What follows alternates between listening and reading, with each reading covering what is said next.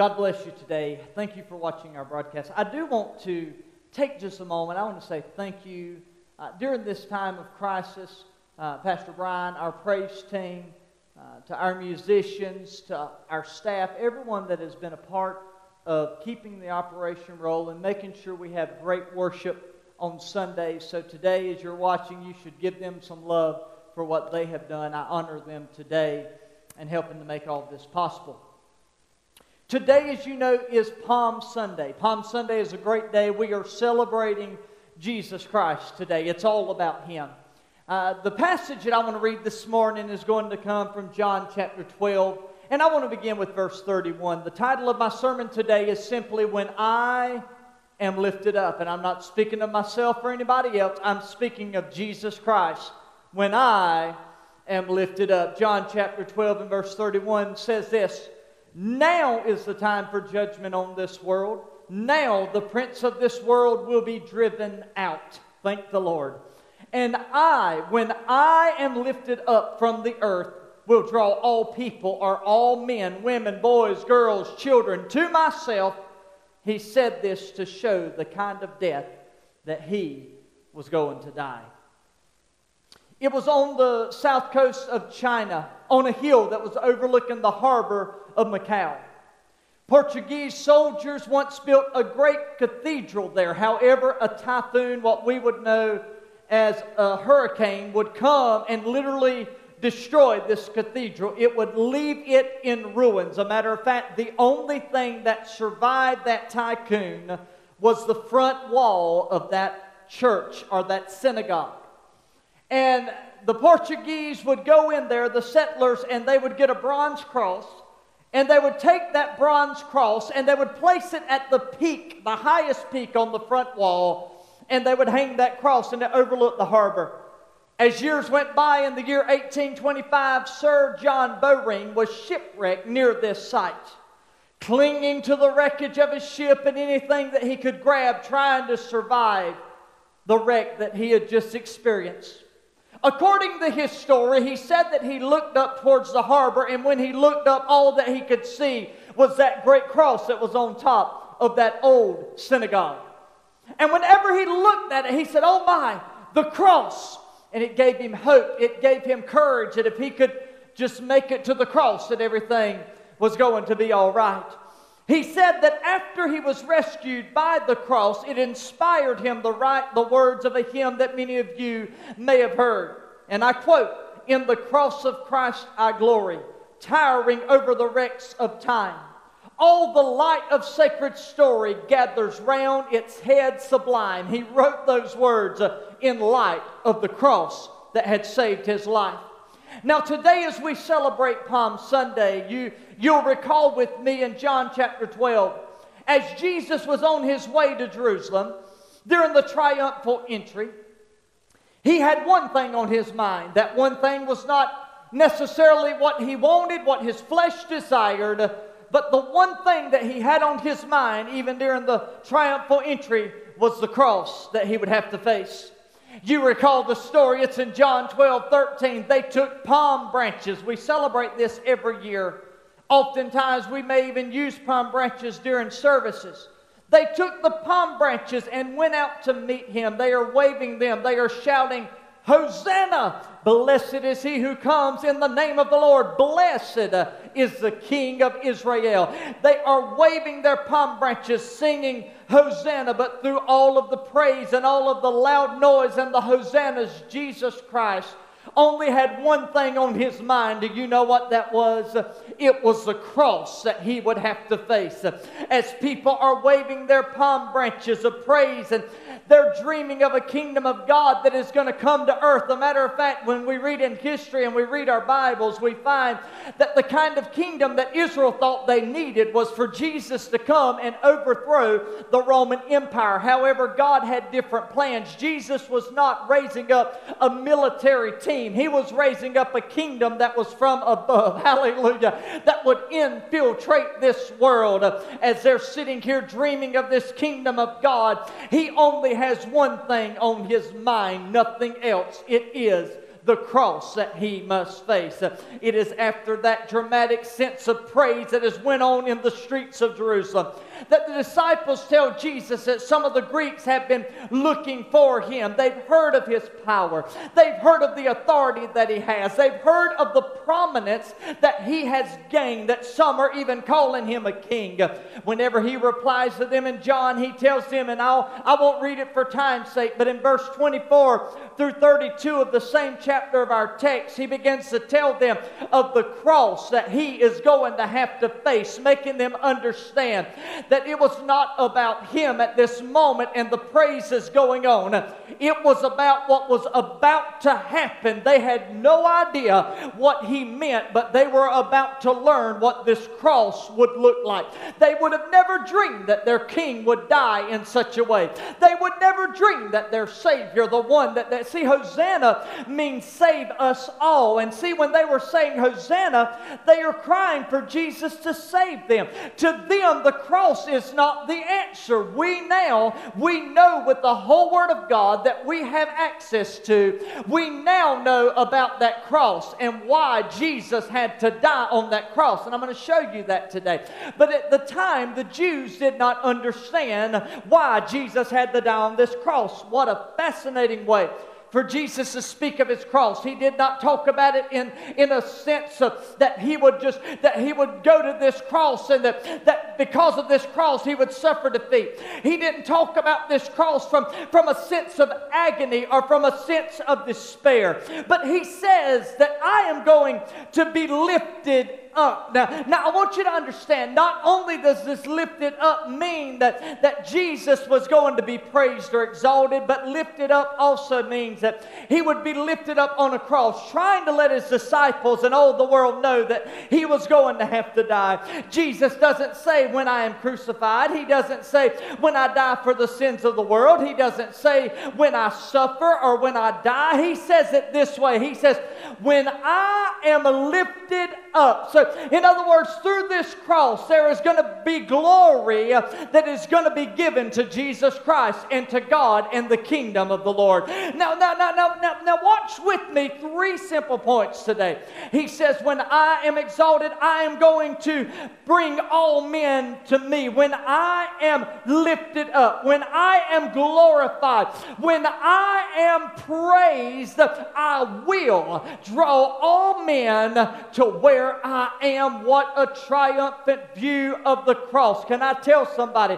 When we look at the cross, the cross is not a place of defeat. The cross is a place of victory. And leading up to Easter, when we're going to celebrate the resurrection of our Lord, we have to look the week before Easter Sunday and we have to understand what our God did for us, what Jesus did on that cross. It is so important. But the view of the cross is one of victory, folks. Victory was won on Calvary's hill. And there's three points today that I would like to make. The first point is simply this the purpose of the cross. Why is the cross necessary? Jesus' ultimate purpose in life was the cross. All through his life, he knew that it was meant for him to go there. A matter of fact, we can read from the beginning the cross was predestined by God for Jesus Christ. When Peter writes in 1 Peter 1, he says, For you know it is not with perishable things such as mere silver or gold that you were redeemed from the empty life that you once lived, but with the precious blood of Jesus Christ, a lamb without blemish and without spot or defect. He was chosen before the creation of the world, but was revealed in these last time for your sake. Now, what Peter is trying to get us to know is that Jesus Christ was pre- from the beginning of the foundation of the world, when everything was being laid, God had already predestined that one day His Son was going to be the only hope for the world. How many of you today are thankful for Jesus Christ? And can I say to somebody today that He is still the only hope for the world? We can look to governors, to Washington, to our presidents. We can look to pastors and spiritual leaders. And yes, we may be able to help during times of crisis. But the only hope for this world today, true hope, is found in Jesus Christ. For this reason, He came into the world. And the Bible shows us, according to Peter, he says that the reason that God sent Jesus to the world and the reason, the purpose for the cross was for your sake. Can I say to somebody today that's watching or listening to this service, can I say to you today that the purpose of the cross was you? Can I tell you today and reiterate that? I want you to grab that. That if Jesus Christ would have came to this world and you would have been the only person to save, I believe with all of my heart that Jesus Christ would have died just for me if I were the only one. The purpose of the cross was for us to be saved. I don't know about you today, but I want to praise God on this Palm Sunday. I want to give God glory on this Palm Sunday. I want to praise Him today that He was willing to drink that bitter cup so that I could be saved. Amen. The purpose of the cross. The cross was Jesus' main uh, mission. A matter of fact, the Bible tells us in John chapter 3 and verse 14 he says, just as Moses lifted up the snake in the wilderness, so the Son of Man must be lifted up, that everyone who believes may have eternal life in him. You recall the story in the days of Israel whenever they were getting sick and, and the snakes were biting them. And you remember that a brazen serpent, much like our brazen cross in the beginning of this sermon, Moses would make that brazen serpent, and whenever they looked at that brazen serpent, they were saved, and God would heal them of their illness. Can I say to you today, according to John, he tells us that just as Moses lifted up that snake, uh, that snake, reminding his people of this and how God saved them through that snake, he says the same way that you are going to be saved, Jews, is when Jesus Christ is lifted up on a cross and highly exalted. Uh, my God God in Mark chapter 10.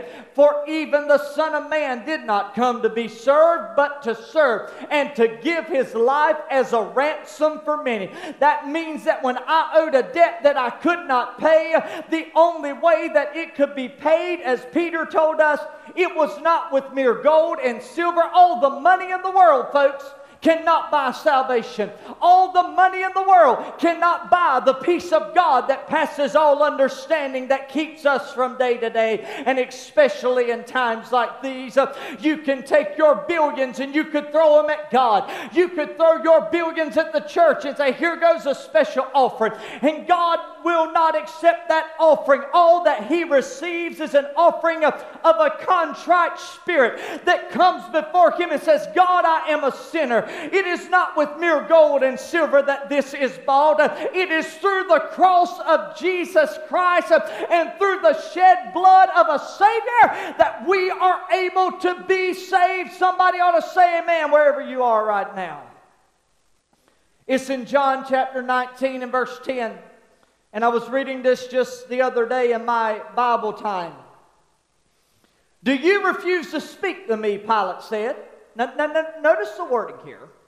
He says, Don't you realize I have power to either free you or to crucify you? Pilate says, in, in essence, Pilate tells Jesus, Your sentence, all right, your future is in my hand. Look at what Jesus says to him. He, he answered and said, You would have no power over me if it were not given to you from above. He wanted him to understand unless God allowed this from the foundation of the world to happen, you are not the one, Pilate, that has the power to do this. A matter of fact, there is in one place where he says in another of the gospel, he said, There's nobody that has the power to take my life.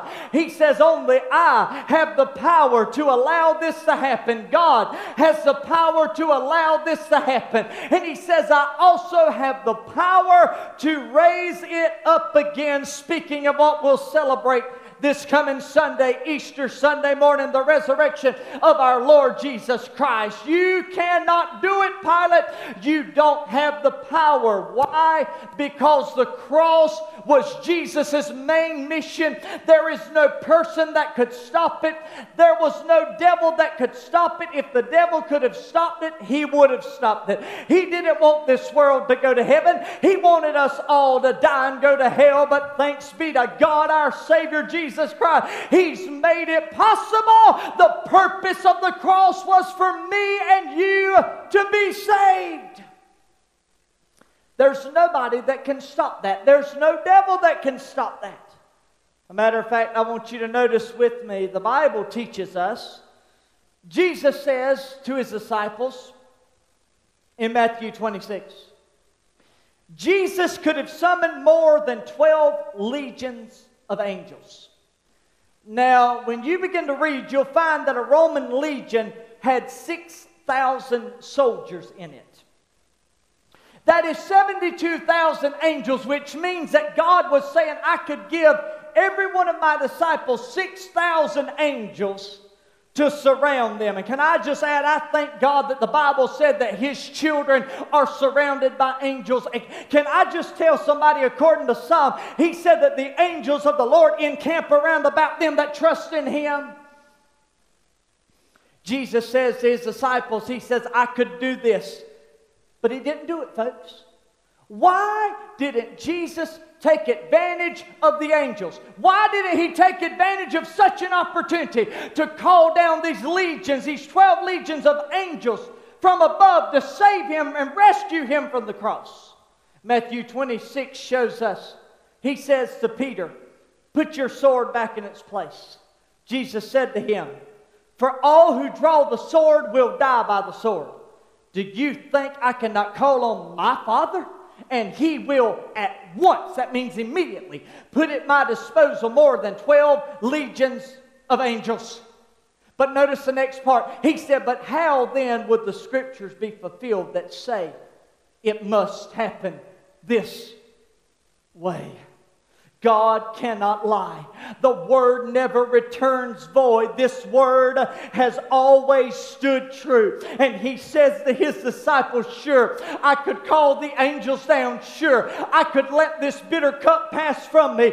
But because I love you so much, and because I love this world that's dying and going to hell, because I love them so much, I'm not going to call down these angels so that the scripture may be fulfilled. What is the scripture? For God so loved the world that he gave his only begotten Son, that whoever will believe in him shall not perish but have everlasting life. How many of you today are thankful for Jesus Christ?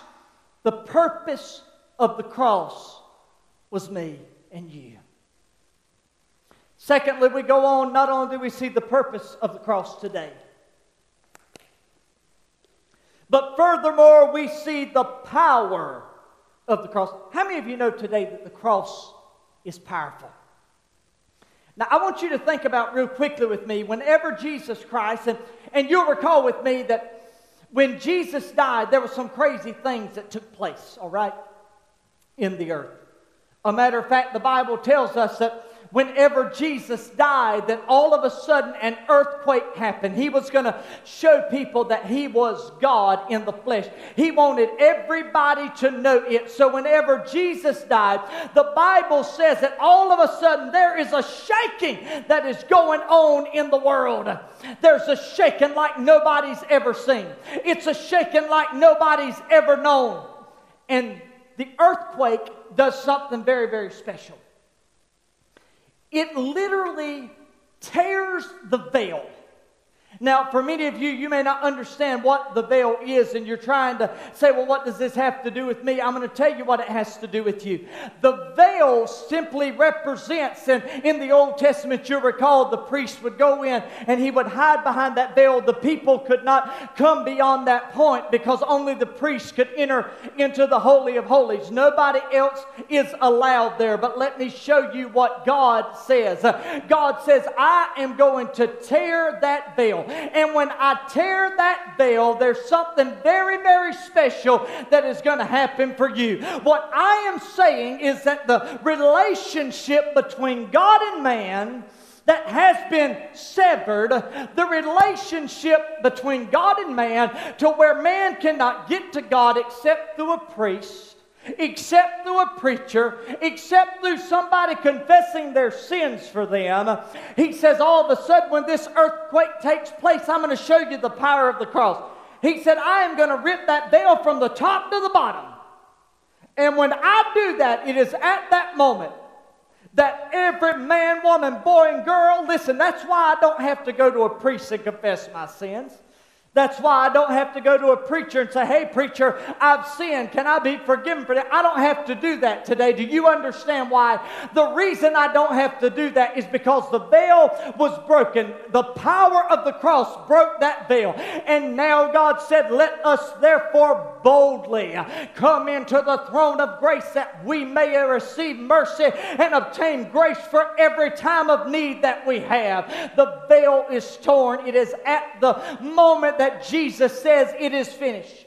That literally the Bible said that graves were open. People, dead people, dead people, started walking around the city of Jerusalem. Paul speaks to us of the power of the cross. He says the messageness, the message of the cross is foolishness to those who are perishing.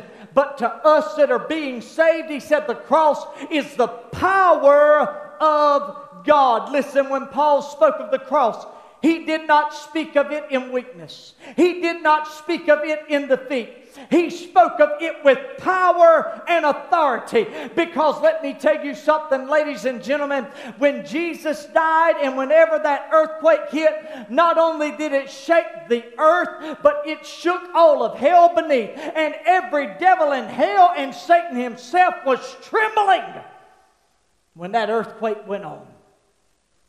They're like, what in the world's going on? What in the world happened? Jesus Christ had ripped that veil. The power of the cross had prevailed over sin. Can I tell you, sin was judged and forgiven at that moment. For in Colossians, he said, when you were dead in your sins, God made you alive in Jesus Christ. He forgave us of all of our sins. He canceled the charge of our indebtedness, which stood against us, and it condemned us. He said, He has taken it away, nailing it to the cross. Ladies and gentlemen, can I say to somebody today, I don't care what you're bound by. I don't care if you're bound by drugs, the power of the cross is available to you today. I don't care if you're bound by alcohol. Can I tell you that the power of the cross is able to break the chains of sin that have you bound? There is nothing that you have in your life. I don't care if you're struggling with pornography. Somebody out there and you say, Man, I just have an addiction. Let me tell you today, don't try to break it yourself. You don't have the power to do it. I would say to you today, call on Jesus Christ. Uh, the cross has already given you the power and authority over that sin. Nail it to the cross. Uh, give it to Jesus Christ. Believe in his shed blood. Your sins have been forgiven. He's got the power to get sin out of your life. He can run it off. It's in 2 Corinthians 5:21. And I love this scripture. It says, God made him who had no sin to be sin for us, so that in him we might become the righteousness of God. I don't know about you today, but I want to thank God. I want to praise God right now because I understand when Jesus Christ came to this earth, ladies and gentlemen, there was no sin in him. Everything about him was perfect. Everything he said, everything he did, everywhere he went, The Bible said that the religious leaders tried to find fault in him. They tried to catch him in a lie. They tried to find him doing something wrong that was against Moses' law. They wanted to kill him. They wanted to catch him in his words. But no matter how hard they tried, there was no sin in him. The Bible said there's no guile in him. He was perfect in every way, which made him the perfect sacrifice. So it says that God made him sin for us. Now, there's people today that are watching. You understand what sin is. As a matter of fact, there's many of us that at some time or another we struggle with sin. It's going to happen. Your flesh. But you need to understand any sin that you would ever commit, anything you would ever do that was wrong. Jesus Christ, I want you to grab this. This is the power of the cross. My God, thank you, Jesus. I feel the Holy Spirit. The power of the cross. Jesus that, that, that, that is, is Palm Sunday. People are praising him. People have got their branches, they're waving them, they're laying down, saying, Blessed is he that comes in the name of the Lord. If anybody's worthy of our praise, you are Jesus. But Jesus is riding on that donkey, and he can't even enjoy the praise. He can't even enjoy the exaltation of his name because the whole time he feels my sins on his shoulders. He feels the sins of everyone watching this program today. They were on his shoulders. Everything that everybody in the world would ever do, billions and billions of people would ever do, they were on the shoulders of Jesus Christ that day. He bore them to the cross and He became sin for us so that now we could be justified and be made righteous or right with God because of what Jesus did. Man, that's exciting. Praise your name, Lord, for dying on Calvary's Hill for my sins. You ought to praise God right now. You ought to give God glory. Man, to think that He would love me so much. Secondly, over the, under the power of the cross here, not only is sin judged and forgiven, but Satan's power over humanity was broken at that moment. I love this. Satan that had man bound had man in the palm of his hand. The Bible says in John 12 31, I love it he told his disciples, Now is the time. Judgment has come to the world. Now the prince of this world will be driven out. I'm going to drive sin out of your life. I'm going to drive Satan out. He's no longer going to hold it. A matter of fact, in Revelation 1:17, John fell at his feet as dead, but he touched me with his right hand, said, Do not be afraid. I'm the first and the last. I'm the living one. I was dead, but now look, I'm alive forever and ever, and I hold the keys of death and hell in my hand. Jesus Christ took power over Satan. Satan's power over humanity was broken. Thank God for the power of the cross that can change your life today. If you have burdens of sin on you, I want you, before this broadcast is over, I want you to say, Jesus, take every sin I've ever committed. Take it from me. Jesus can do it for you today. Satan doesn't have power over you anymore. You now belong to Jesus Christ because because of what happened that day at Calvary. We have the purpose of the cross, the power of the cross. In closing, we have the praise of the cross, the honor, the glory, the magnifying, the exaltation. Jesus spoke of his cross as a sense of, can I say it this way? He spoke of it as his honor. Now, when you use honor, it is a word that would be used as an achievement. It was as if we were to give somebody a trophy. It was as if we were to tell somebody that we were going to pin a special pin on them. I watched the president several weeks back with Rush Limbaugh as he gave him the honor of the President's Medal, and it was put around his neck. What an honor! What an honor. That's what we say. We use that term many times. It is odd, but when Jesus spoke about the cross, he spoke as it was his honor. In a sense that because of this cross, my God, he would be lifted up my God. And when he was lifted up, he would draw all people unto himself. In other words, he was going to be praised. And here today, even though we may not have people in a physical building, and here today, even though you will not be able to hear the praises and exaltation from a crowd, you won't be able to hear hand claps as people give God a hand clap of praise. But can I tell you today, I believe everyone watching that has experienced the blood of Jesus and the forgiveness of the cross. I believe everyone today would agree with me that the cross is Jesus' highest honor. And if anybody deserves it, Jesus Christ deserves it. If anybody deserves to be praised today, Jesus deserves to be praised. If anybody deserves to be exalted, then Jesus deserves to be exalted. Why was the cross such a glory, such an honor for Jesus, such a praiseworthy experience for Jesus? Because God said it was because of the cross uh, that God hath highly exalted him, lifted him up, and given him a name which is above every name, that at the name of Jesus every knee shall bow, every tongue shall confess that Jesus Christ is Lord to the glory of God the Father. I don't know about you, but I praise Jesus today for the cross. I praise Jesus today for what he did for me. So truly today the cross was his highest glory. What, what the world viewed as Christ's lowest moment, from heaven's point of view, it is the highest point of all. It is the highest glory. It is the highest praise. His glory was the cross. Jesus replies in John 12 23. He said, The hour has come when the Son of Man will be glorified or praised. Whenever Jesus wore that crown of thorns, he wore it with honor. Today I'm moved in my spirit by what Jesus did for me.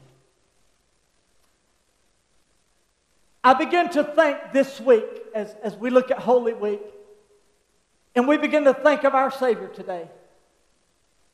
And we think about all that He's done for us. And in a time like this, when we're unable to gather in physical locations, may we exalt the name of Jesus from afar. May we worship Him even though we're at a distance. Can you give God glory right now? Can you give Jesus praise right now? Because can, can you just picture? They put a crown of thorns on his head. They pushed it down into his brow. But it was at that moment that he wore it with honor. Whenever Doubting Thomas did not believe, the Bible said that Jesus called him in and said, Thomas, put your finger here. Do you see my hands? Reach your hand into my hands. Would you, would you put your hand in my side? Stop doubting and start believing. He showed Thomas the nail prints in his hand and his feet. It was a lasting testimony to all of the doubters, all who say, Show me your existence, to all who say, Show me your love. Can I tell you today that Jesus Christ wants to do that for you? He wants you to believe in Him as the Lord Lord and Savior. Listen to me, folks. I hope to God everyone watching knows Jesus Christ. If you don't, I would know Him today. I would ask Him into my heart right this very moment because there's coming a day that God said He's going to come back riding on a cloud and a white horse. And when He comes back, this is what the Bible said is going to happen. It said, and then those that pierced Him, they're going to look at Him and they're going to behold Him and they're going to recognize his vesture that's been dipped in blood that reads on it King of Kings and Lord of Lords. All the doubters that day are going to see and they're going to recognize and they're going to praise this Christ that died on the cross. They're going to see his hands, they're going to see his feet, they're going to see his glory. I close with this our glory, even our glory, is in the cross. Our honor is in the cross. For in Galatians 6, he said, As for me, may I never boast about anything except the cross of our Lord Jesus Christ. Listen to the way he says this. Because of that cross, my interest in this world has been crucified. and the world's interest in me has also died.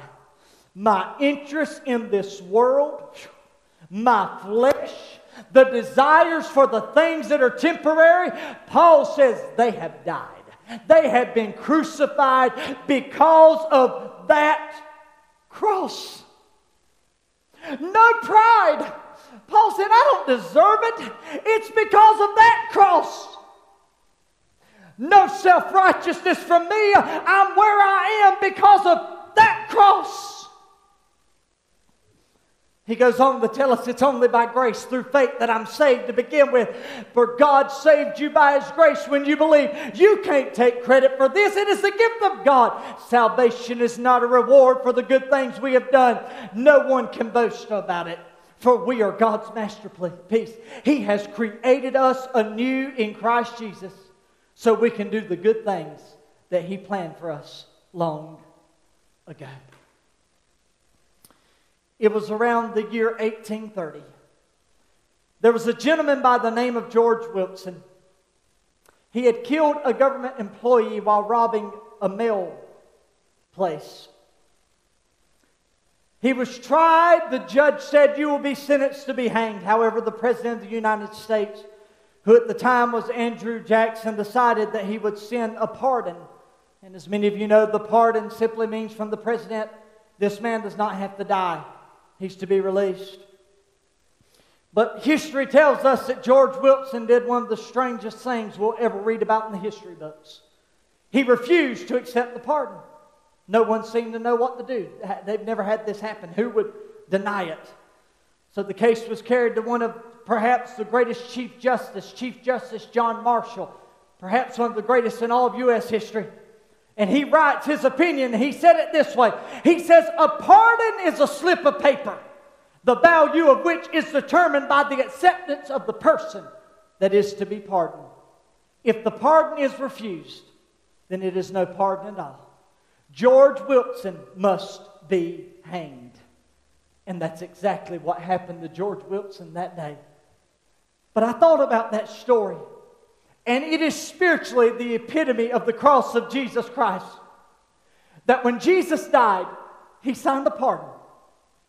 And although I had sinned, although I had done wrong, although I was unworthy, although I was sentenced to death, hell was what I deserved. He gave me that pardon and said, Jimmy Purdue, you don't have to die. I have signed the pardon for you. You can be saved. My mother used to sing, and, I, and, I, and I'll read this and I'll close, but my mom used to sing a song that was entitled Jesus Signed My Pardon. The lyrics went, I was in sin's prison, oh so dark and cold. I was like a lost sheep wandering from God's eternal fold. But then the door swung open and he spoke to me. I've signed your pardon. You may now go free. The second verse, since the Savior led me from that awful place, I can hear the angels as they sing Amazing Grace. I know I was pardoned from my sin and shame when I joined them singing glory to his name. The third verse, my favorite of all. Life is now worth living since I've been set free. I'm so glad he was willing to save a wretch like me. Now I have a mansion, not a prison wall. Jesus signed my pardon. Yes, Jesus paid it all. The course went, Jesus signed my pardon. This I surely know. He took my place to Calvary. Now I don't have to go. All my life I'll give to Him because He gave His for me when He signed my pardon there at Calvary. I want to tell somebody today that's watching this broadcast as I close. If you don't know Jesus Christ in times like these, I would, I would right now, right now, I would say, Father, take every sin I've ever committed. Forgive me for the wrong that I have done. I repent of my sins. I confess that you are Lord. I believe in you. I trust in you with all my heart. I give you all my life. I believe that you are my Savior, that you bled and died so that I could be saved. I believe you rose from the dead, just like we'll celebrate next week. I accept you as my Lord. If you've prayed that prayer today, let me tell you, if you said it with faith, Jesus Christ has come into your heart. Do you feel the freedom that comes with salvation. The purpose of the cross is made. The power of the cross that breaks the veil so we can get to God. And lastly, the praise of the cross. And that's what we're doing today. We're lifting up the name of Jesus for all that He has done for us. You do not have to die and go to hell. Thank God. Jesus has signed your pardon. He's made a way. When I am lifted up, I will draw all men unto me. God bless you today as our